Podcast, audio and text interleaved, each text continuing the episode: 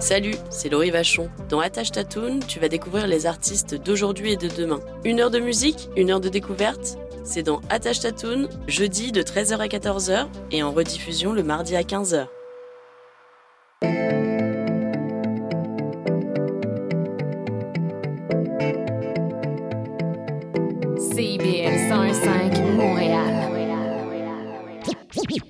Montréal, Montréal. Alors, ici c'est IBL. On entre en onde bientôt. Bientôt. Dans 5 minutes. CIBL 101.5 au cœur de Montréal.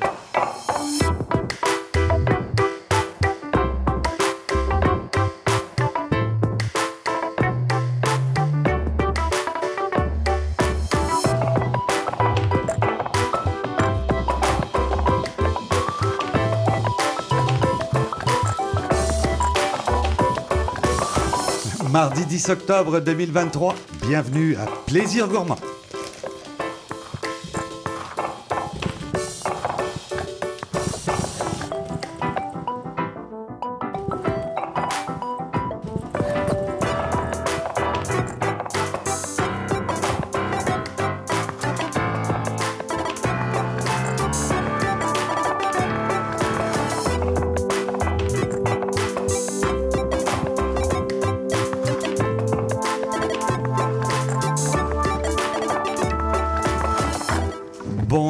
Bonsoir, bonsoir tout le monde. C'est Gilda Mené au micro de Plaisir Gourmand cette semaine. Euh, bienvenue à tous et à toutes, auditrices et auditeurs qui nous écoutez euh, chaque mardi à 18h pour Plaisir Gourmand. On a une belle table aujourd'hui, évidemment, comme chaque semaine en fait. On a une belle table, dirais-je, hein, Romain? Romain Oui, qui, Romain qui exactement. m'accompagne aujourd'hui à l'émission. Romain Gruson, que vous connaissez, notre sommelier en résidence. Quelques invités de marque ce soir. Oui, absolument. Et Fanny Gauthier aussi Eh est ben avec si. nous. Ah, c'est moi invité de marque, non, je rigole. C'est vrai, c'est vrai. Ah, Romain, une petite blague. Alors, vous allez voir que cette émission, en fait, cette première demi-heure est un Mhm. tantinet alcoolisé. Aïe. Oui, quoi qu'on pourra faire quelques mocktails Toi, avec Fanny, Fanny. invité de marque de whisky ou de gin, peut-être De gin, je le pense bien. gin. Euh, mais restez avec nous parce qu'en deuxième demi-heure, on va parler des Bocuse d'Or, cette compétition. Euh, cette énorme compétition. euh, Les Jeux Olympiques les Jeux culinaires. Olympiques culinaires, Romain, tu le sais, à l'ITHQ, puisque hein, l'ITHQ est évidemment partenaire de, des équipes des Bocuse d'Or pour euh, Montréal, pour le Canada. Pour le Canada. Euh, et, et Et pour les Amériques. pour les Amériques, alors. Et euh, nous allons recevoir en deuxième demi-heure Catherine Lefebvre. Euh, Catherine Lefebvre, si vous ne la connaissez pas, c'est d'abord notre nutritionniste. Moi, je la connais bien parce qu'elle participe souvent à l'émission L'épicerie où je travaille. Mais elle est aussi gourmande, elle est aussi grande voyageuse.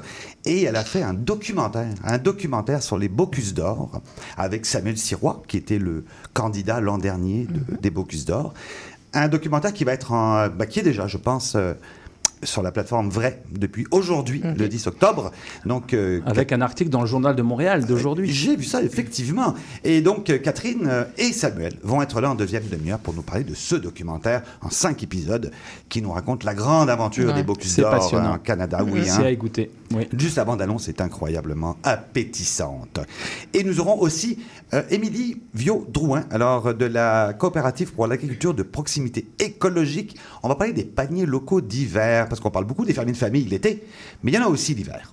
Alors on peut s'inscrire et euh, Émilie va nous présenter tout ça. Ça se passe en deuxième demi-heure. En première demi-heure, donc je vous le disais, c'est un peu plus alcoolisé que ça. Euh, on a deux événements qui s'en viennent. Le salon des vins d'importation privée, le, fameux Raspipave. Eh oui. Un drôle d'acronyme, mais qui derrière, bon, les gens maintenant qui sont un petit peu adeptes Mhm. des vins d'importation connaissent ce salon qui a lieu au marché Bon Secours. On va en parler dans quelques minutes avec euh, Romain Gruson, donc, et puis euh, Claude-Marie Bédard, qui est en charge de ce merveilleux salon. Bonsoir. Et une invitée de marque, effectivement, qui nous vient tout droit du Languedoc, Brigitte Jean-Jean. Bonjour à tous et à toutes. Oui, bonsoir. On va parler de, euh, de ce beau salon et évidemment aussi des dernières tendances en vin, puisqu'on veut tout savoir sur euh, hmm, les importations privées. Et on va commencer aussi avec... Alors ça c'est nouveau, c'est tout nouveau. Oui, Tout nouveau, tout, un tout beau. tout frais. Fanny, Ça sort du four. Fanny, ambassadrice, parce que Fanny s'ennuyait. Fanny n'a- pas jamais assez d'activité. Elle s'est dit qu'est-ce que je pourrais faire cet automne pour euh, me désennuyer un peu? Mais oui. Et avec Bastien Poulain. Ouais. Bastien Poulain, vous savez, c'est celui qui a créé le fameux 1642. Les toniques, Les 1642. toniques 1642. Euh, la première semaine, alors, du gin, tonic. Eh ben oui, figure-toi que le Québécois est en amour avec le ginto. Des- D'abord avec le gin. avec le gin de base. Ah Si je ne m'abuse, euh, premier consommateur de gin au Canada, le Québécois. Ouais, Et avec euh, une offre de gin absolument incroyable. On en jase souvent à l'émission. hein. Oui, oui, oui, Toutes les oui, oui. micro-distilleries, euh, maintenant, à peu près toutes font un gin. C'est ça. Mais euh, elles ont toutes, ils ont tous leurs particularités, ils ont tous leur, leur typicité au niveau gustatif, etc. Mais c'est vrai que le Québécois tripe sur le gin et sur le ginto. Et Bastien a eu cette merveilleuse idée Alors- de sortir et de lancer la première semaine de gin tonic au Québec. Et je crois bien qu'il est au téléphone, euh, Bastien. Oui. Il nous entend. Bonsoir, Bastien. Oui, bonsoir. Bonsoir, bonsoir. Allô Bonsoir Bastien. Alors Bastien, mais, euh, Bastien Poulain, donc euh, est-ce qu'on a, est-ce qu'on a vraiment euh, besoin de vous présenter euh, donc un inventeur du premier, est-ce que c'est vraiment le premier tonique québécois si je ne m'abuse? Oui, tout Oui. à fait. Tout à fait. Bastien, qu'est-ce qui vous est passé par la tête pour créer Ben, cette euh, J'étais comme Fanny, je m'ennuyais. Euh, Donc, euh, non, mais effectivement, en fait, on, s'est lancé ce défi un peu fou de, célébrer un des cocktails préférés euh, du Québec, le, gin tonic. Et puis, euh, ben, on, a, rassemblé tous nos amis, tous, nos partenaires, et puis on a créé effectivement la, première semaine du gin tonic au Québec. Et on a le plaisir d'avoir comme ambassadrice officielle Fanny Gauthier, qui, euh, qui, qui sait très bien parler de, de la mixologie et qui est, qui est vraiment passionnée euh, par, par, euh, par le terroir québécois aussi. C'est le moins qu'on puisse dire. Euh, pour faire un bon gin tonic, ça prend donc des bons toniques. Effectivement. Ça tombe sous le sens. Euh, Et oui. Oui, non, je vous écoute. je vous Mais écoute. je, je me disais, mais alors qu'est-ce qu'ils ont que- Pourquoi est-ce qu'on devrait prendre les toniques de, de, de, Bastien là, pour faire un gin tonic là? Eh ben, écoutez, euh, je pense que en fait l'équi- l'équilibre entre un entre un gin et- et un tonic, c'est vraiment euh, d'avoir des toniques qui s'accordent très bien avec les aromates du gin. Puis comme le disait euh, Fanny tout à l'heure, ben, on a on a la chance au Québec d'avoir pas mal de distilleries euh, distinctes Exact. qui offrent des, euh, des jeans qui sont euh, qui reflètent souvent le, le terroir local. Et donc on va on va avoir des, des toniques plus fruités, des toniques plus herbacés. Euh, et donc ben, pour pour parler de 1642, mais il, existe aussi d'autres marques qui font de, de très beaux produits. Ben, chaque gin va s'accorder avec un tonique différent. Euh, moi, je dis souvent qu'il faut euh, il faut regarder le sucre hein, euh, derrière l'étiquette parce Mhm. que on n'a pas envie de, de couvrir les aromates du gin avec beaucoup trop de sucre. Donc c'est vraiment un équilibre. Et, euh, et pendant cette semaine-là, ben, on va effectivement célébrer euh, le gin tonic. On a, euh, on a différents événements dans les restaurants. On a 30 restaurants participants. 30, on a 30 Ouais, c'est huge, ouais, c'est vraiment Ouais. gros là. Ah oui, Tout le d'accord. monde a embarqué. parce que 30 tout le monde restaurants euh, et des bars, évidemment. des bars, des hôtels. On a, on a aussi des hôtels. On a. euh, puis ce qui est le fun, ce que je suis vraiment content, c'est qu'on a des établissements partout au Québec, à Québec, à Trois-Rivières, à Sherbrooke, à Montréal, bien Ouais. sûr. Et puis, euh, on a des distilleries qui viennent de partout, euh, que ce soit euh, Mont-Valin, la distillerie du Fjord, ou à Rimouski, la distillerie Saint-Laurent. C'est vraiment le fun d'avoir un, panel différent au niveau des distilleries. Mais je trouve que c'est le fun également de voir que les distilleries, quand Bastien leur en a parlé, elles ont embarqué direct. Honnêtement, parce que comme je disais, encore une fois, tu le disais tout de suite, Bastien, mais chaque gin a vraiment sa particularité. C'est vrai que là, au niveau du Québec, on en a beaucoup des sortes de gins, mais ils ont tous Oui. leur typicité. Car si on, on en parle, on en jasait avant l'émission, on parlait du gin Radoun qui est au, Au qui est au champignon. champignon. Euh, là, ce soir, je fais le cocktail, un, un ginto avec euh, la distillerie Saint-Laurent, justement, mais c'était le premier à sortir un gin avec des algues du Saint-Laurent. Là, c'est la version gin citrus que je propose. Si on prend la une autre de la distillerie de Trois-Lacs qui est pamplemousse romarin, ils ont chacun leur typicité, ce qui fait leur ADN qui leur est propre. Et je trouve que les, euh, les toniques de Bastien sont tellement versatiles que quand tu, les, quand tu les assembles, on ne peut que sublimer le produit en tant que tel. Oui, parce Ah bah, qu'effectivement, oui, parce que Non, Bastien, effectivement, Bastien, maintenant le 1642 se décline dans de multiples saveurs. Ouais. Effectivement, on- en fait, on, euh, comme vous disiez tout à l'heure, on a sorti le premier euh, tonic québécois et canadien, euh, si je ne me trompe en 2015. Puis ensuite, on, a eu l'offre des micro-distilleries qui est arrivée avec euh, du champignon, des algues, euh, des, des côtés aussi très euh, boréaux. Donc, il a fallu que nous, on s'adapte au niveau de notre offre. Donc, on a sorti un tonic au pamplemousse rose, un tonic au concombre qui, est- Ouais. qui donne vraiment quelque chose de très frais, Très frais. en bouche. On a aussi un tonic à, aux fleurs, à la de fleur de sureau. Et donc, euh, bah, c'est ça, c'est c'est essayer aussi de- d'amuser le consommateur et qu'il puisse s'amuser à la maison avec ses propres goûts. Et puis c'est ça, alors, donc du coup, du coup, la semaine prochaine, donc ça commence lundi. Oui, c'est parce que Du 16 au on- on- 22, faut le voilà, dire. faut le dire, c'est du 16 au 22 octobre. Il y a plein de choses pour monsieur, madame, tout le monde qui ont envie de découvrir encore plus et de pousser leur, leur connaissance personnelle sur le Ginto. C'est-à-dire que le lundi, le lundi 16, euh, moi je fais partie du panel de discussion, c'est s'appelle euh, c'est euh, filles au féminin. donc on est à- on, on- nous sommes quatre. Donc on a Emmanuel Ricard, pour pas la nommer, madame Jean, qui a déjà créé elle aussi drôle des de jeans. Ricard quand on Ouais. Il y a avec, euh, avec Léa Messier, on a également la distillatrice de la maison Circa, puis moi-même. Fait que pendant de, de, de 17h jusqu'à 20h, on va parler autour du gin. On va parler de tous ces, de ce beau spiritueux. Puis, regarde, c'est c'est ouvert à moi tout le monde. Si je parle du euh, mardi 17, euh, dans le mardi, oui, le mardi 17, euh, il y a des ateliers, bah, ateliers saveurs faits, des ateliers tapas et gin tonic, donc au Time Out Market à Montréal Ah. et à Québec. Ouais. Le mercredi, alors ça, le mercredi, Bastien, faut qu'on en parle. c'est la soirée Chin Gin. Fait que là, on vous attend euh, sur la rue Queen. On attend presque 400 personnes. Mais et là, c'est non, c'est c'est l'occasion. euh, sur la rue Queen? C'est dans le, c'est dans le vieux Oui, Montréal. mais je veux dire, dans quel lieu? Eh ben, ça s'appelle, euh, c'est la salle Queen, Ah. Queen 8. Et en fait, là, pendant cette soirée, les gens auront l'occasion de rencontrer et d'aller visiter, j'ai envie seulement des distilleries, de connaître le gin, de parler avec les gens. Alors, bien sûr, on peut pas faire que boire, à un moment donné, il faut manger solide, donc euh, il y a des bouchées. Non, non, mais c'est important de le dire, parce que c'est bien le fun de parler du gin, mais à un moment donné, il faut boire responsablement. On et, ma- manger, il y a des accords qui sont Manger chouettes à solide, faire. hein. oui, oui, bah, comme tu vois, moi, le mardi, mardi prochain, mes cocktails, va mes ginto, j'ai un pairing que les, on a travaillé avec les chefs, et dans chaque tapas qui vont accompagner le ginto, c'est le gin en question de la distillerie qui, qui, qui, qui, est- avec. Mais cette soirée, en tout cas, pour le, pour le mercredi, euh, mercredi 18, ça va être exceptionnel, je dis 400 personnes. L'occasion, en plus, pour le consommateur de Ouais.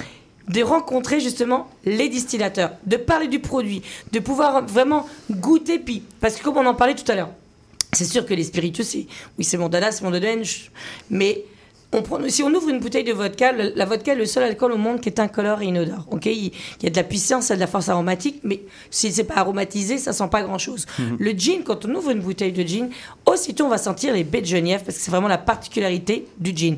On a de l'angélique, on a de la coriandre, on a de l'iris, on a des écorces d'orange, etc. C'est sûr qu'après tout le monde met sa petite sauce. Euh, je mets euh, du pamplemousse romarin. Est-ce que je mets des fleurs de tournesol Est-ce que je mets quoi que ce soit? Ils ont chacun leur typicité. Mais là, pour le coup, si vous tripez gin, c'est la soirée pour vous. No joke, là, ça va être exceptionnel. Ça commence à 18h, si je ne me... non, 19h. 19h jusqu'à minuit et demi. Et puis, ben, c'est euh, mais même entre, entre gens qui triplent le ginto, ben, c'est le fun d'échanger leurs recettes. Que, qu'est-ce que vous présentez à la maison à vos amis quand vous les recevez Mais en tout cas, ça va être une belle soirée. Puis, regarde, tout le long de la semaine, comme disait Bastien, il y a plein de bars, il y a plein de restaurants qui embarquent à Montréal, à Québec, à, à Trois-Rivières. à- Regarde. Et qui vont donc offrir chacun leur euh, Oui. version du Oui, gin tonic. parce qu'en plus, ils ont tous leur version du gin tonic pour cette semaine-là et les gens peuvent voter pour leur ginto préféré. C'est un truc de malade. Il y a même un truc à gagner, non Mais non, Ouais, non, mais ça va être, ça va être vraiment, euh, vraiment le fun. On, on, on a essayé de mettre une, une, une programmation complète pour, euh, pour faire plaisir aux, aux fans de Ginto. Et puis, euh, pendant la soirée Chinjin, effectivement, euh, il y a, ce qui, ce qui est le fun, c'est que les distilleries viennent à Montréal et les personnes de Montréal vont pouvoir rencontrer les maîtres distillateurs. Et, euh, et il va y avoir effectivement des accords euh, avec, avec, les, avec les drinks, des animations, et puis euh, on va vraiment avoir du plaisir. Je pense que c'est faut venir en grand nombre. Vous avez toute l'information sur le site 1642.ca. Voilà. Exact. Et comme on dit, il est toujours euh, 16h42 quelque part, donc hein, c'est ça? On, Exact. on en profite pour un petit ginto. Bon, ben merci beaucoup, Bastien. Cheers. Merci, Merci à vous, beaucoup. une bonne soirée. Vous, Merci, soirée. Bastien. Vous aussi. Au revoir. Et puis, euh, je ne sais pas si Romain, tu as eu l'occasion déjà de goûter au ginto de notre Eh ben non, euh, pas Fanny. Eh ben non. Je- Donc là, c'est. euh, Pendant le- la pause, tu vas y goûter. On l'heure fait, une de petite, on, fait, ouais, on, fait Ah une bah petite, oui. on fait une petite pause musicale et on revient tout de suite, dans 3 minutes, 2 minutes, tout de suite. pour parler du salon des importations. À tout de suite. Quand je tousse, ça sent.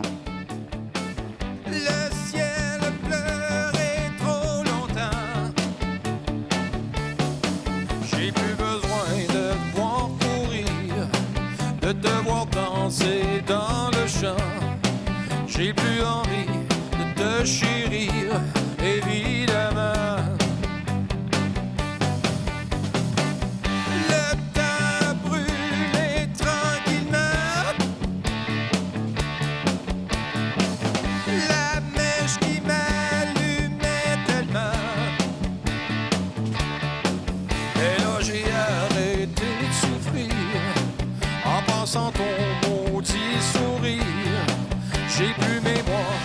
mémoire de notre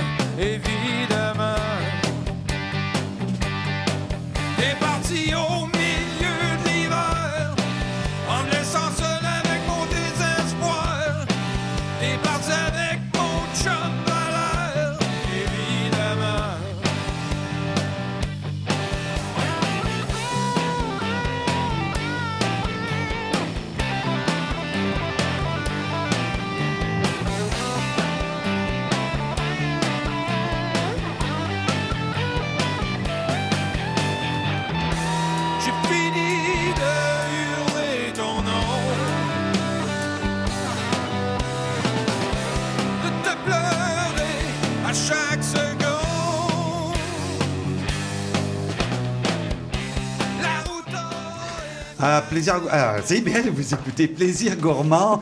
Euh, plaisir Gourmand qui, euh, pour cette première demi-heure, euh, je vous le disais, est un peu euh, alcoolisé, hein, mais on a même ouvert des canettes. Alors moi, j'ai Romain. Oui, Des oui parce canettes, des fait, nous, canettes, on des veut que canettes de, on veut rosé. que l'été dure un peu plus. Ouais. Et puis nous, les sommeliers, on a un rosé favori. Ah ouais? Et tout le monde pense que les sommeliers, ils boivent que des vins à 200, 300 dollars la bouteille. Ça doit arriver une fois par an.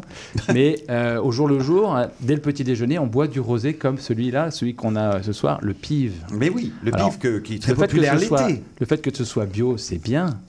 Mais le fait que c'est un rapport qualité prix, Mhm. je pense qu'il faut le dire, hein, assez, assez exceptionnel. Alors, on, on a notre, on a la vigneronne avec nous ce soir, Ben hein, oui. qui, qui a un lien avec le Québec, un lien d'amour, puisque tu viens très souvent, Brigitte, nous voir. Absolument. Et même un lien familial. Absolument. J'ai mon fils qui, qui vit ici. Et puis je viens trois, trois, quatre fois par an parce que j'ai fait mes études à l'UCAM Ah, il y a quelques années. Et puis j'ai travaillé aussi pour une course de motoneige à Ricana avant de repartir, de re- retourner en France pour m'occuper des, des vignes familiales. Alors on va reparler hein, justement de vos Dans vignes. une hein. minute. Absolument. Ou Euh, deux. ou deux. Ça va dépendre de, ça va dépendre de Claude Marie, mais moi je suis un peu inquiet. Claude Marie Bédard, bonsoir. Bonsoir, Gilles. Bon, ça va bien? Ça va très bien. À quelques jours d'ouverture du Salon des vins d'importation privée. Est-ce qu'on est- on, oui. est, pr- on est presque prêt. Ça va venir vite. J'arrive l'entrepôt. euh, mettre la main à la pâte pour les derniers préparatifs. Alors, Salon des vins, c'est quand? C'est le... On commence ce week-end, donc c'est samedi 14, 15, 16 Ouais. à Montréal. Le 16, c'est la journée pour les professionnels Exact. Actifs. samedi, Et le dimanche 18, pour le public. Samedi, dimanche public. Et Au le marché Bon mercre- Secours. Mercredi, faut pas oublier les gens de la capitale nationale. On vrai. sera sur Québec au manège militaire des voltigeurs. Parfait.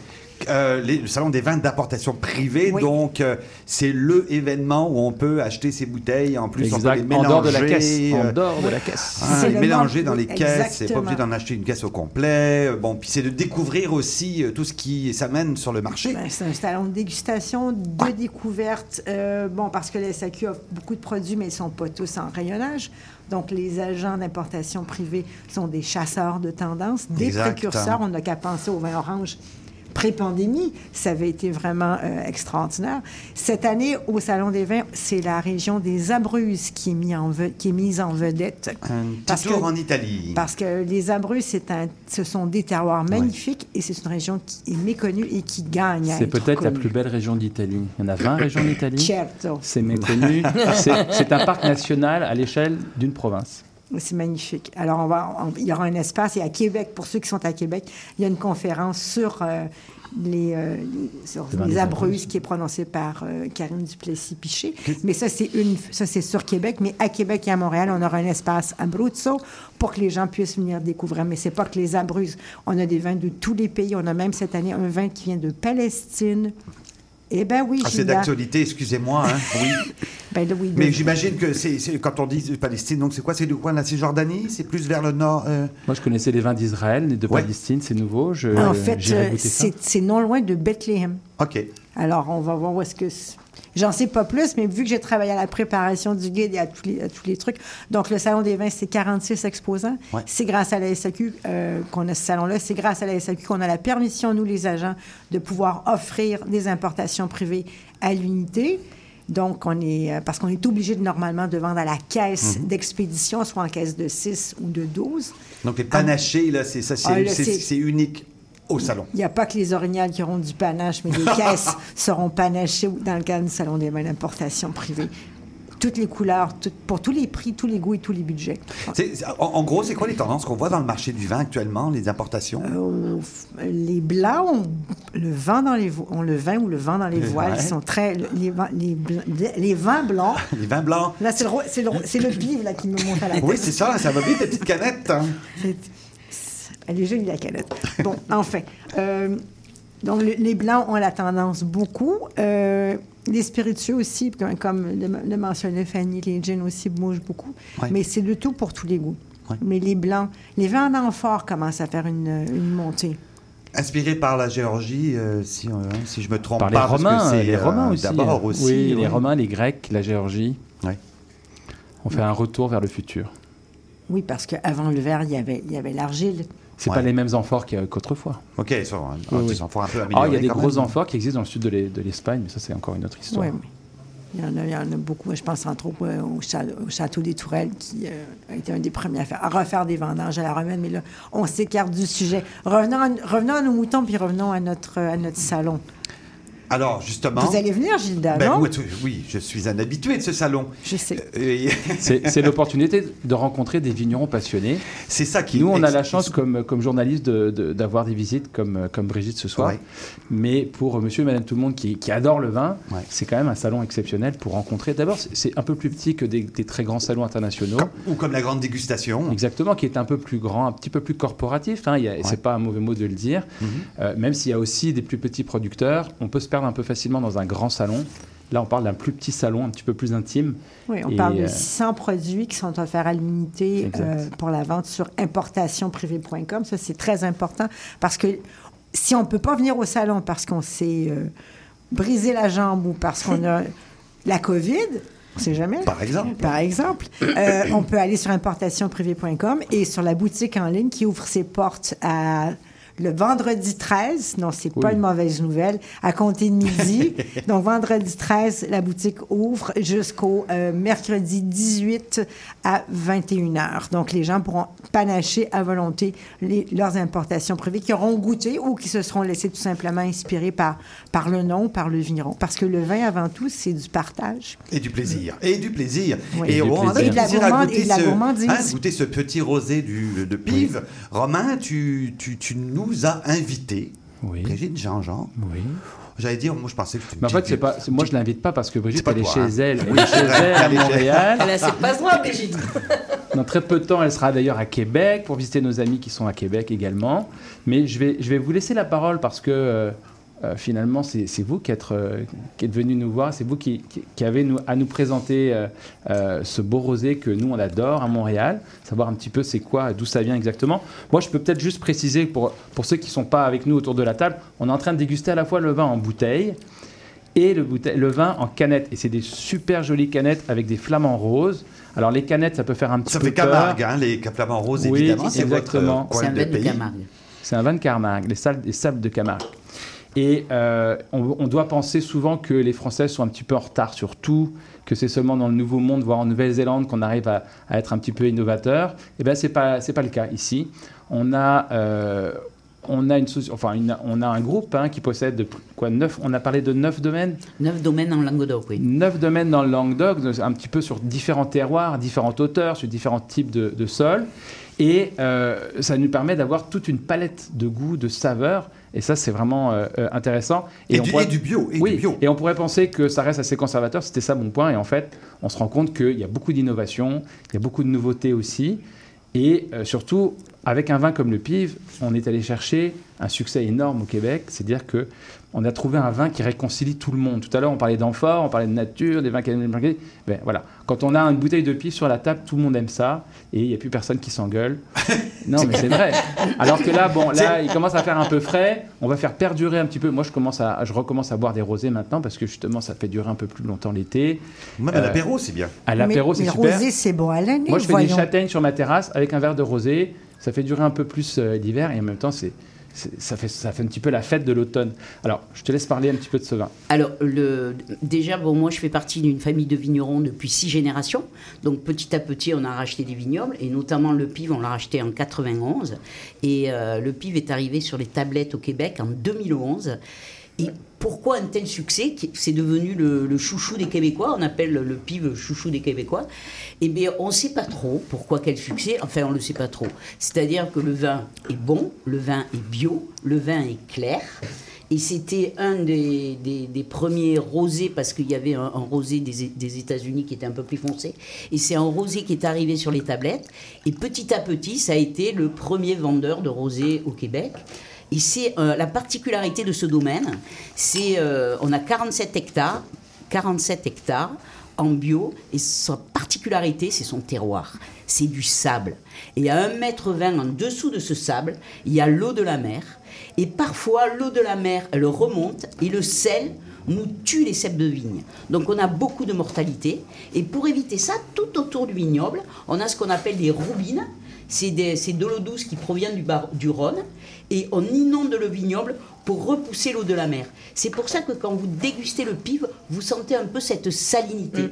C'est un assemblage de quatre cépages, grenache gris, grenache noir, merlot et syrah. Et de- et de- et d'inonder les vignes, c'est pas un problème pour elles? Mais Moi, je pensais tout. que les vignes devaient souffrir. Non, non, c'est pas du tout un problème. Au contraire, ça repousse l'eau de la mer parce que le sel, vraiment, Et on a c'est beaucoup, très- très beaucoup agressif, hein. C'est pas inondé, c'est pas inondé euh, Non, non, c'est Ouais. une à deux fois par an quand Une on voit que le sel nous tue les cèpes de vie. Pour pousser l'eau vers le bas, l'eau salée vers le bas.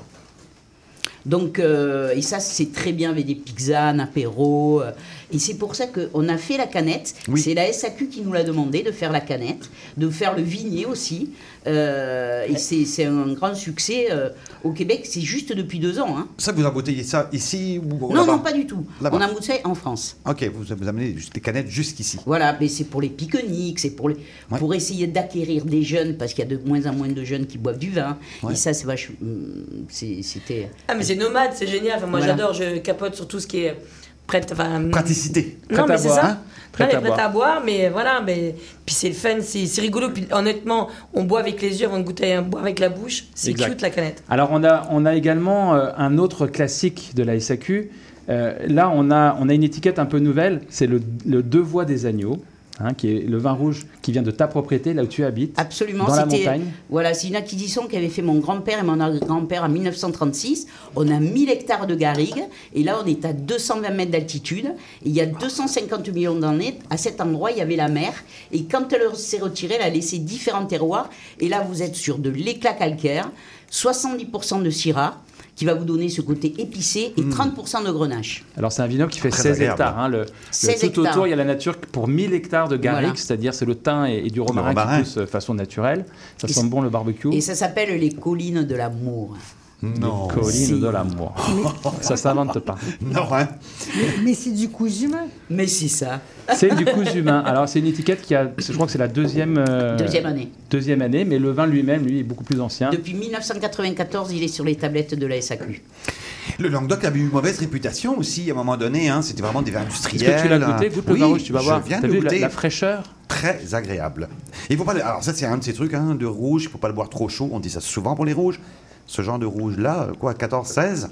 Bah, Je pense que la température euh, de Montréal en ce moment ouais. Elle est parfaite. C'est bien. C'est parfait. Et Donc il y a quelque chose qui a changé quand même dans le Languedoc. Absolument, il y a. Dans les années 80, on a arraché la moitié de notre vignoble. En 40 ans, on a arraché de 80.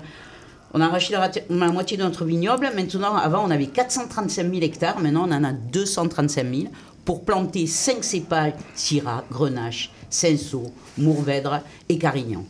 Et on fait, beaucoup de vignerons font du très bon vin. Et on a la chance dans le Languedoc de pouvoir faire du bio parce qu'on a le soleil, le vent et euh, la pluie, mais là un peu moins ces derniers temps. Oui, hein. Donc le cousu humain, c'est bio, ça vient du Languedoc. C'est pas un vin qui est lourd, ni chaud, ni qui va vous tabasser. C'est au contraire plein de fraîcheur. C'est euh, ce que moi j'ai- j'aime dans les nouveaux vins du Sud. Et euh, ça ne coûte, ça coûte seulement 21 dollars et 15 dans vos meilleures succursales et SAQ. C'est noté, Romain. Merci. C'est déjà terminé, Brigitte. Merci beaucoup. On a à une vous. heure avec vous à parler du beau Languedoc. Bon. Merci à vous. Et un plaisir gourmand, CIBL se poursuit. Deuxième demi-heure, très rapidement, on va parler des paniers locaux d'hiver. Puisque bon, l'hiver n'est pas encore là, mais hum, inévitablement, inévitablement, il s'en vient. Et puis, on va parler du documentaire sur les Bocuse d'or. À tout de suite. Faut qu'on parle. J'ai l'impression que je t'intéresse plus. Quand on est ensemble, tu regardes ailleurs. Tout semble plus intéressant que moi. Je le sais que je suis plate, là. Je, le sais que tu veux garder tes vieilles habitudes. Mais j'aimerais ça sentir que tu me regardes, que tu es concentré sur moi. J'aimerais sentir que j'ai toute ton attention. Sinon, tu pourrais avoir un accident. La route a besoin que vous soyez concentré. Au volant, portez toute votre attention sur la route. Un message de la Société de l'assurance automobile du Québec. Qu'est-ce que tu fais mardi soir?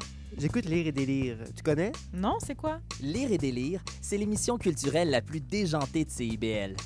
Tous les mardis dès 19h, quatre schnappants vous présentent des chroniques sur la littérature, le cinéma, le théâtre et vous réservent bien d'autres surprises. Les mardis dès 19h, c'est à CIBL que ça se passe. Spraynet et Spandex, tous les hits des années 80. Wow, wow, qu'est-ce que c'est ça? Ben, c'est pour annoncer ton émission. Mais non, je ferai pas jouer des hits. Je vais faire découvrir d'excellentes chansons qui ont pas ou très peu joué à la radio à l'époque. D'ailleurs, tu devrais aimer ça, je pense. OK, reste en ligne pour la chance de gagner un voyage à Vegas avec Kat de tes chums.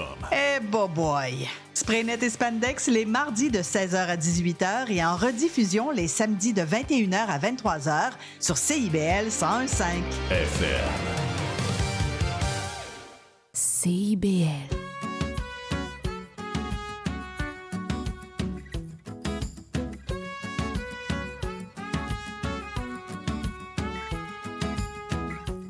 Jamais une heure sans un temps mort, toujours une idée de réconfort, toujours un écran qui m'endort, puis encore.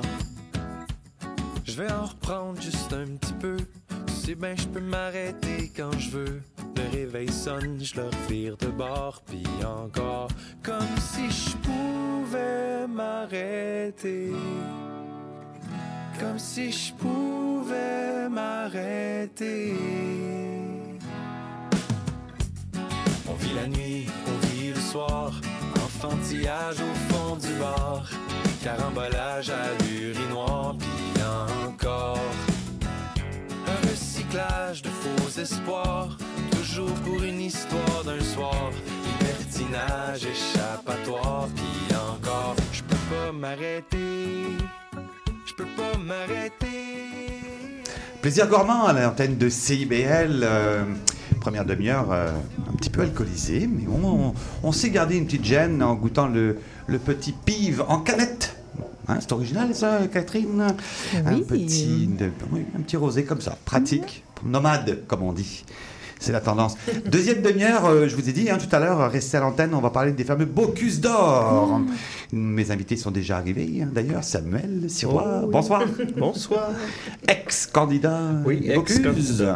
Et puis euh, Catherine Lefebvre, je suis content de te voir. Moi aussi, Gilda. fait un petit bout quand même qu'on Bonsoir, s'est ben pas oui. vu. Bon, Catherine. Catherine qui fait du documentaire pour la première fois. Oui, Euh, pas, quel une petite, bonheur. hein, pas une petite, euh, euh, un- comment dire, un petit défi, un gros défi. Un beau gros beau défi. gros défi. Cinq épisodes, hein, si je me Mhm. souviens bien, qui sont déjà en ligne. Enfin, déjà sur la plateforme vraie. On Oui. va en reparler.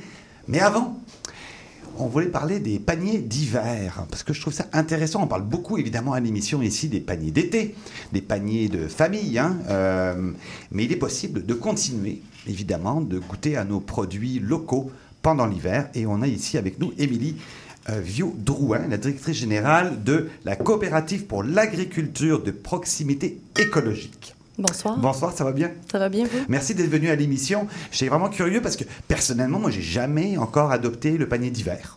Ah, ben, c'est peut-être ce soir que ça va se passer. Euh, Peut-être, peut-être. Et nos auditeurs et auditrices, peut-être, qui n'en ont jamais entendu encore parler aussi de ces paniers d'hiver. Alors, comment ça fonctionne, les paniers d'hiver, quand on se dit au Québec, au Québec, il n'y a rien qui pousse l'hiver, Émilie? J'adore, c'est ma question préférée, en Je sais fait. que Il y a c'est rien pas- qui je suis pas le seul à la euh, poser, celle-là. Au Québec. Euh, parce qu'effectivement, au Québec, on est euh, vraiment privilégié. On a plus d'une cinquantaine de légumes là, qui poussent euh, en saison estivale. Mais l'hiver, on est aussi euh, privilégié d'avoir des gens qui ont des superbes installations, soit de conservation ou alors pour faire pousser à à moindre ressource, c'est-à-dire avec des chauffages minimales dans des serres, par exemple, pour faire pousser euh, le bok choy, le fenouil, le chou kale, la laitue, les pousses, euh, etc. Ce qui fait qu'au final, on a des super paniers euh, diversifiés avec plus d'une vingtaine de sortes de légumes différents. L'entreposage, c'est intéressant. Euh, quand je, justement, je, je- je lisais là-dessus, euh, pour entreposer, il faut, avoir- j'allais dire, il faut avoir des surplus. Il faut avoir, ne pas avoir vendu toute sa récolte. Donc, est-ce que tous les fermiers sont capables de faire ça? En fait, il faut l'avoir planifié. Alors, euh, on a même euh, des fermes dans notre réseau, des fermières et fermiers de famille, qui ont commencé à davantage, euh, je vais dire, viser cette mise en marché-là, qui est l'hiver. Ça leur fait des étés un peu moins chauds, hein, je vais dire ça comme ça. Et tout l'été, en fait, ils cultivent pour mettre en conservation l'hiver. Donc, en chambre froide, en caveau, etc. Qu'est-ce qu'on trouve alors parmi les légumes? J'imagine pas les fruits, mais surtout des légumes. Tout à fait. Ben, Donc, pommes, euh, outre dire les oui, pommes, outre les pommes, oui, évidemment, ça, qui se conservent exactement. très bien au Québec euh, tout l'hiver. Tout à fait. Et puis, autre, euh, je vais dire, la patate, l'oignon et la carotte. Euh, je dois nommer le chou chinois, le chou de Bruxelles, le céleri rave, la betterave. Toutes des choses qui se conservent, en fait, euh, en chambre froide. Euh, J'oublie pas l'ail parce que c'est un de mes préférés. Mais sinon, euh, comme je disais tout à l'heure, il y a, il y a alors tous les autres légumes, là, feuilles, qui, euh, qui vont pousser tout au long de l'hiver euh, dans nos serres froides. Les bons choux, Catherine. Mhm. je pense Mais- que tu connais ça. Mais oui, mais moi, j'aime ça, les paniers d'hiver. Mhm. Je, genre, je, je suis abonnée. Puis je, je, je, trou- j'ai pas l'impression de manquer, comme manquer de diversité dans mon panier. là. C'est juste comme j'adapte ma cuisine. Mhm. Il y a souvent différents types de courges aussi qui vont être Exact, là. exact. Euh, les choux, évidemment. Euh, Puis ouais, non, je trouve ça le fun. Je trouve Les- ça le fun d'adapter. euh, tu sais, on dirait qu'on est plus proche de manger local. Puis on a plus hâte au printemps quand les autres légumes reviennent. C'est vrai. Les courges, par contre, moi je sais qu'il y a eu des très mauvaises saisons chez plusieurs Ouais, il y a- agriculteurs euh, Il y a spécialisés différents aléas courge. hein. euh, climatiques là, qui amènent, euh, ou alors les insectes ou les maladies, là, qui parfois nous amènent des, des bien mauvaises années. Comme cette année, euh, on a bien peur pour l'oignon de conservation dû à certaines. euh, en fait, on a eu beaucoup de grêle cet été, croyons-le ou non. Mhm. Et euh, Ben, un le mois de oignon juillet a qui été est- extrêmement pluvieux, oui, Eh on ben voilà, souvient. voilà. Ouais. Puis euh, on a vraiment eu des cellules de grêle, là. Mhm. Euh, des oignons qui se prennent la, la grêle en pleine gueule euh, au mois de juillet.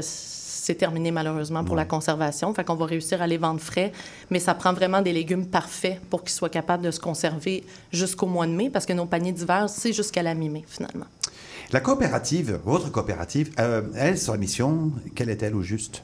Nous, on est une coopérative de producteurs. Puis, euh, ce qu'on ce qu'on fait, en fait, c'est qu'on offre des services, comme par exemple des services de mise en marché.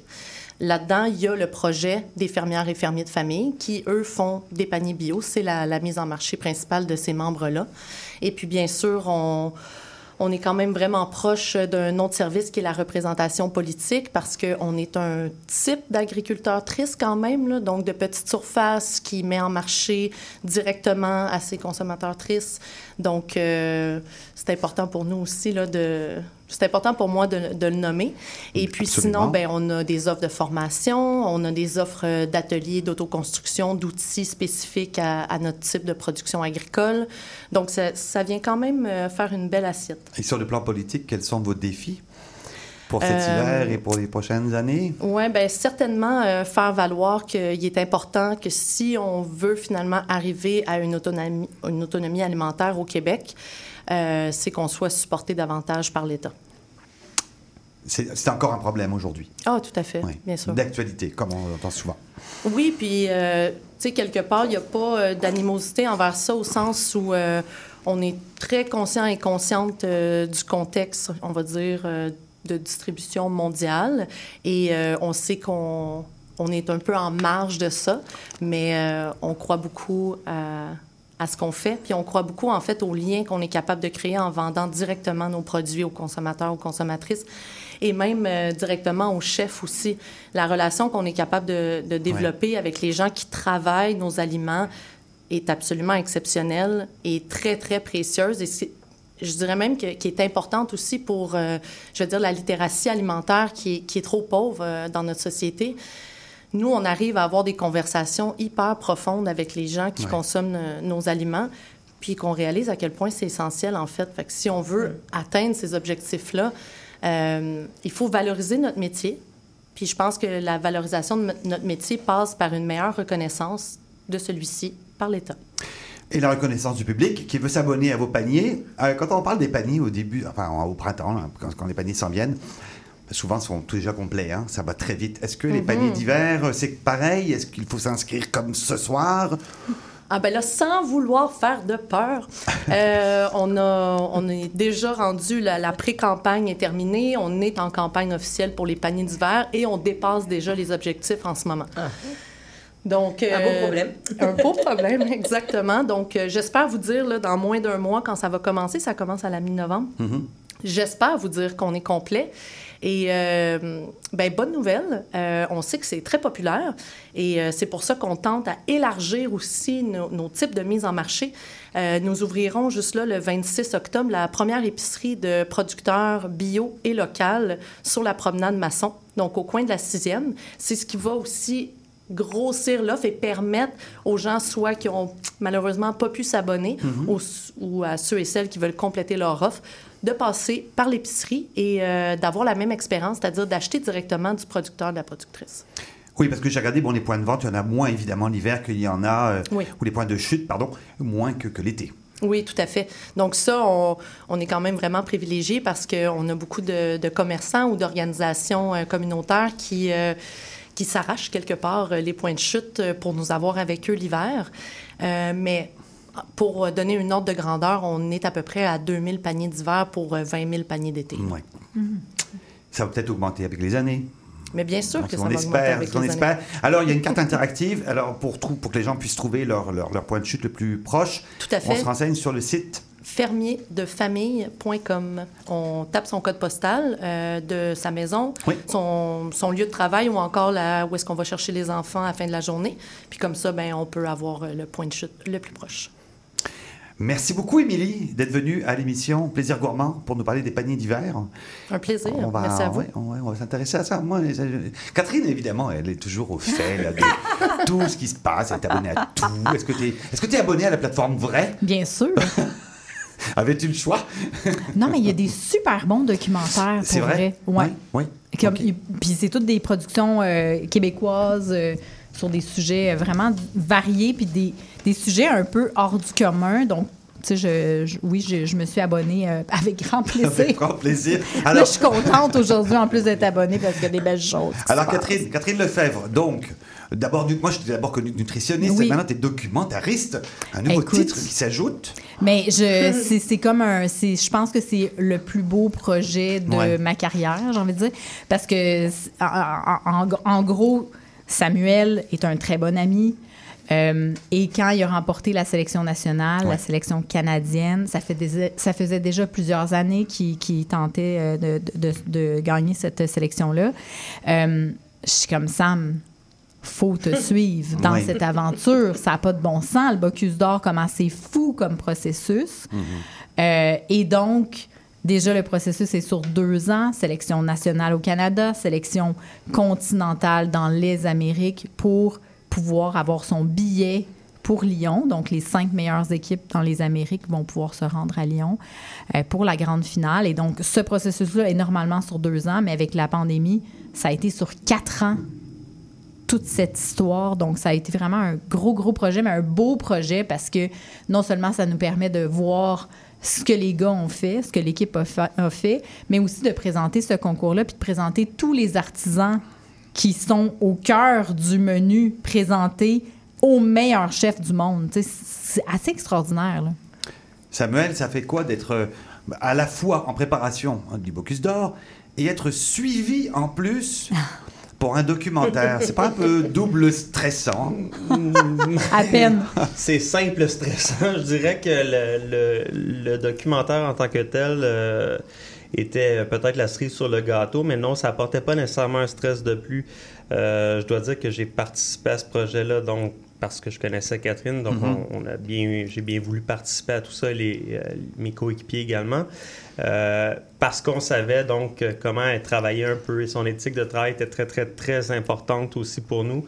Et ça a- tout a été fait dans beaucoup beaucoup de respect, beaucoup de, de diligence aussi et de respecter les limites parce que il y a des limites dans tout, donc euh, dans l'entraînement, arrive un moment où c'est plus possible de- de- d'intégrer ou de suivre ce qu'on fait. Euh, ça se passe beaucoup plus à huis clos, si on veut. Et tout ça, ça a été respecté avec une gentillesse et une délicatesse là, très professionnelle. Alors non, il n'y a pas eu de stress en plus, si on veut. Quand vous regardez le documentaire, vous l'avez regardé, j'imagine. Oui. Qu'est-ce que, qu'est-ce que, qu'est-ce que, que vous avez ressenti? Est-ce que, est-ce que vous avez même découvert des choses en regardant le documentaire, des choses que sur vous ou sur votre équipe que vous n'aviez pas vues pendant le- la compétition? Euh, ben, en fait, plusieurs choses, surtout sur les derniers épisodes, en fait. Euh, bon, évidemment, nous, on sait combien, on- euh, comment on se qualifie, mais euh, jamais les, les prises de son, les prises de vue qui ont été faites, je- tout ça, je, je- jamais je m'en serais douté, en fait. Et... et évidemment, quand, quand on se voit à la télévision, c'est- autre chose, en fait, qui se produit.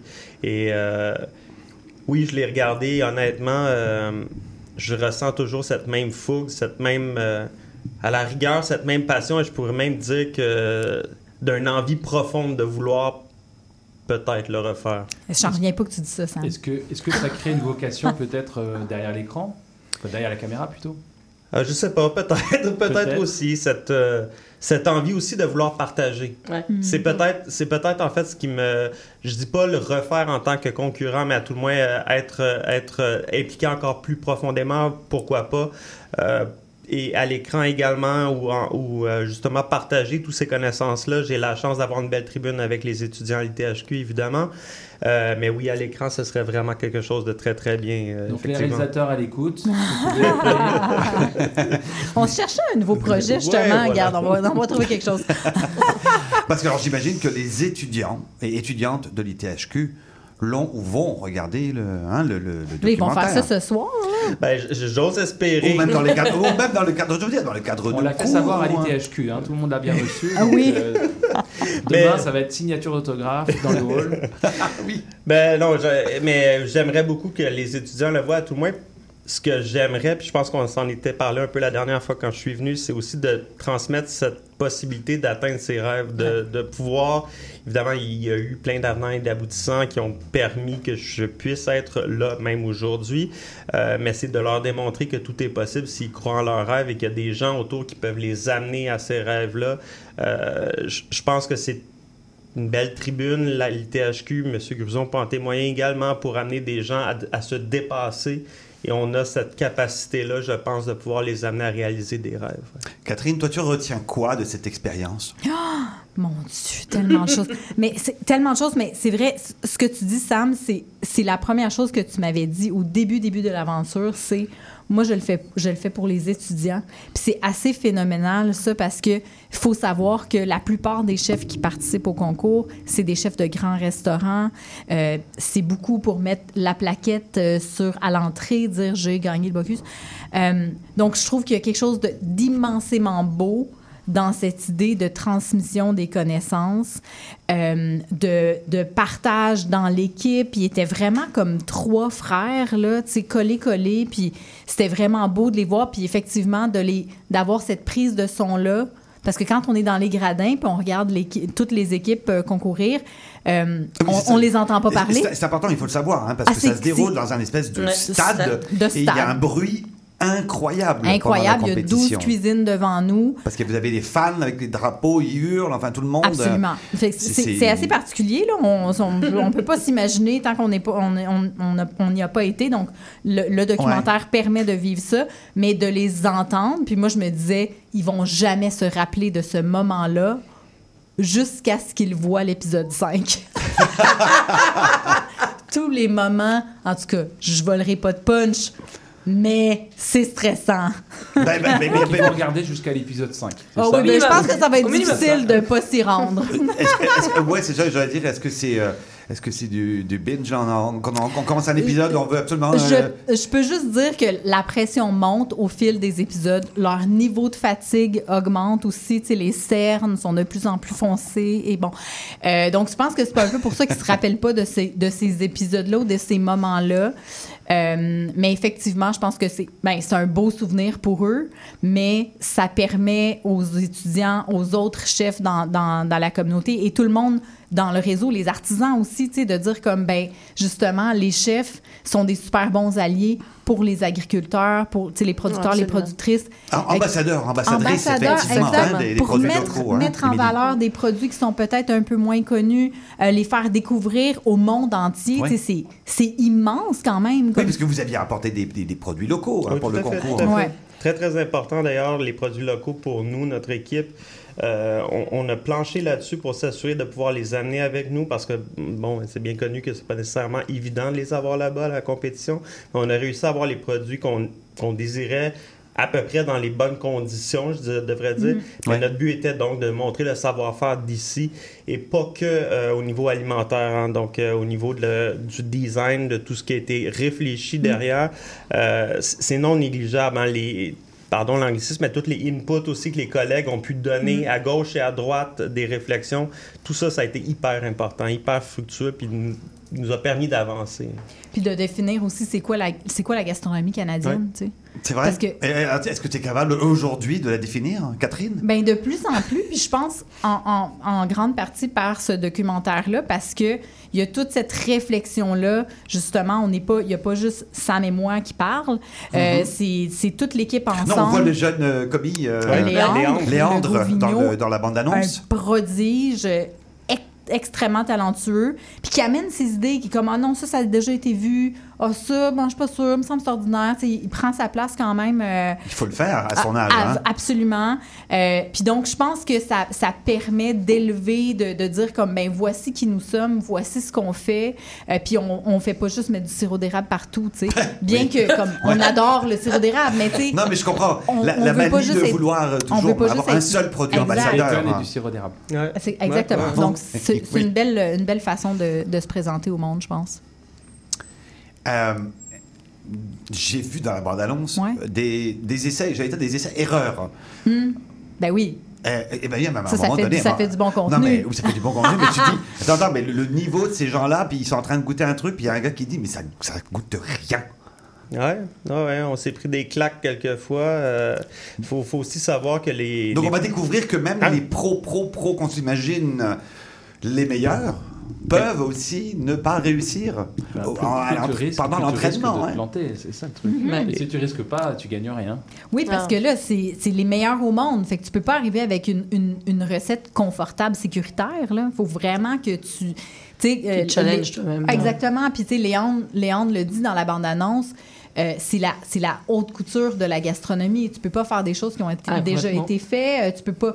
euh, Gilles le répète encore. C'est- vraiment... C'est les, les nouvelles tendances, le, le plus haut niveau de la gastronomie, c'est là. Fait que ça, ça peut pas être une recette Ouais, c'est confortable. pousser la gastronomie à son extrême, quoi. Ouais, Exactement. Ouais, ouais. Puis le produit a une importance capitale. Hein. Tu as beau être le meilleur technicien, le Mm. meilleur, euh, avoir la plus belle imagination, les plus belles idées, tu as des contraintes de temps, mais le produit est, est totalement différent de ce, ce avec lequel nous avons travaillé pour la préparation versus ce qu'on avait en Europe. C'était impossible de s'approvisionner. Alors, ce qui arrive, c'est qu'au final, ben, tu te retrouves avec un produit qui est pas pareil et tu dois composer avec. Fait que Donc il, faut, donc il faut recommencer, euh, à nouveau. j'allais dire, l'entraînement là, pour retravailler avec, euh, Oui, c'est vraiment, c'est- ça aussi, c'est un, un- un niveau de difficulté encore plus important pour les équipes qui ne viennent pas d'Europe, on va dire. Ouais. hein. C'est sûr que les équipes européennes sont un petit peu avantagées étant donné le contexte. On dit C'est comme on si joue à avait- domicile ou on joue pas, quoi. Non, mais c'est comme si on avait les Jeux olympiques toujours au même endroit. C'est sûr ça. que tu es avantagé si c'est, c'est- si c'est chez toi. Je profite de la présence de Samuel pour parler. Là, on, part, on quitte Lyon pour Oui. aller vers Bruxelles. Oui. Bruxelles. Oh, j'ai dit Bruxelles. Bruxelles. Je me mords les Oi, doigts oi, d'avoir oi. dit Bruxelles. Pardon, mes amis Oui. belges. Ils m'entendent d'ici. Euh, un autre projet, ça. euh, Oui, ouais, ben, intéressant, qui se déroule là, en octobre-novembre. Oui, oui, tout à fait. En fait, un menu qui est inspiré, et je dis bien inspiré, non pas une copie de ce qui a été fait, parce que c'est absolument non reproduisable en restauration, mais un menu qui était inspiré donc de créations qui ont été faites avec mes collègues. Euh, pas tout, mais en partie.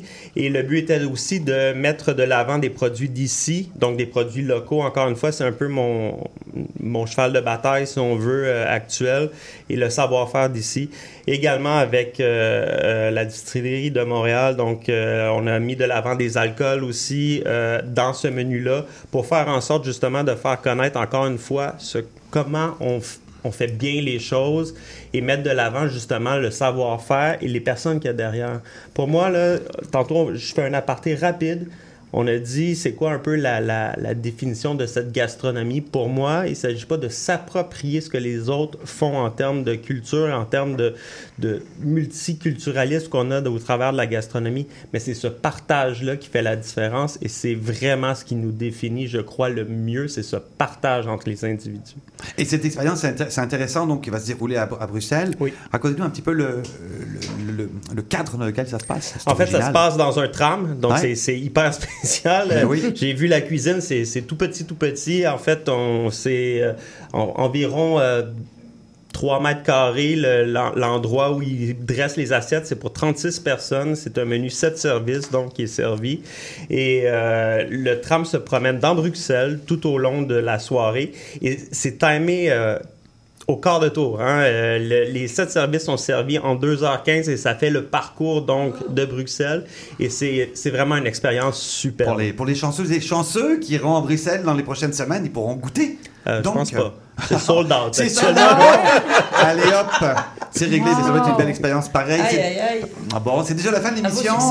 Je vous remercier beaucoup. D'abord, euh, d'abord remercier mes invités de la première heure. Bon, Romain, hein, euh, pour euh, le Raspipave, le, le salon des vins d'importation privée qui se déroule au marché Dans Bon deux Secours. semaines, oui, dans deux semaines. Soyez tous là le lundi pour les. Non, en fin de semaine. C'est la semaine d'après. D'accord. Je vais mélanger mélanger dans mes. Merci. hein. On a trop hâte, hein? Oui, hein, et on remercie d'ailleurs euh, Claude-Marie Bédard et, et, euh, Brigitte Jean-Jean qui est venue nous présenter son petit pive du Exact. Languedoc.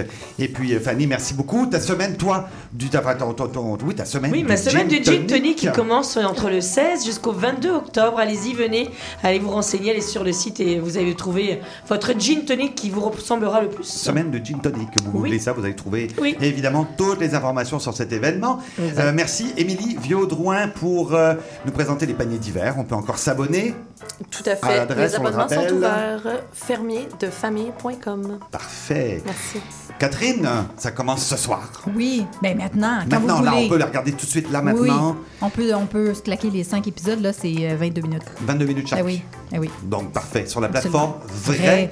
production de Fair Play. Euh, Écoute, on t'en souhaite des bonnes, comme ça, d'autres documentaires dans ta Avec nouvelle grand carrière. plaisir. Je suis sûr que tu as 300 000 idées, donc je suis pas trop inquiet. À peu près. T'es à peu près ça. Hein? Merci Samuel aussi d'être venu. Merci à le, vous le héros du, le héros du documentaire, on a, j'ai hâte de te regarder, moi. Oui, de oui. héros. C'était déjà énorme comme défi, les Bocus d'or, donc sur la plateforme.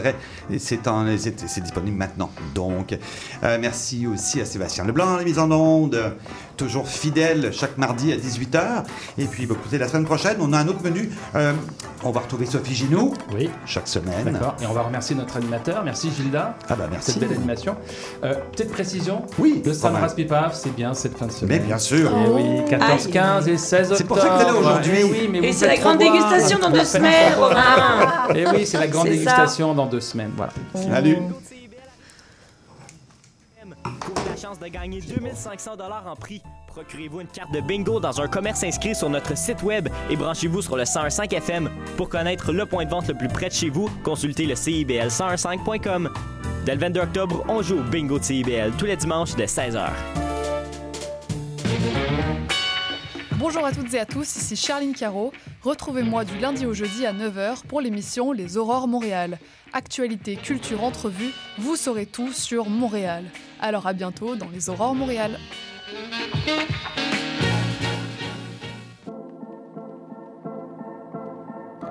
L'éducation vous intéresse? Vous souhaitez y voir plus clair?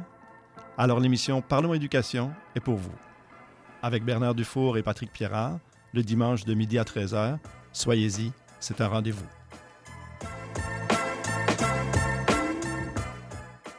CIBL. CIBL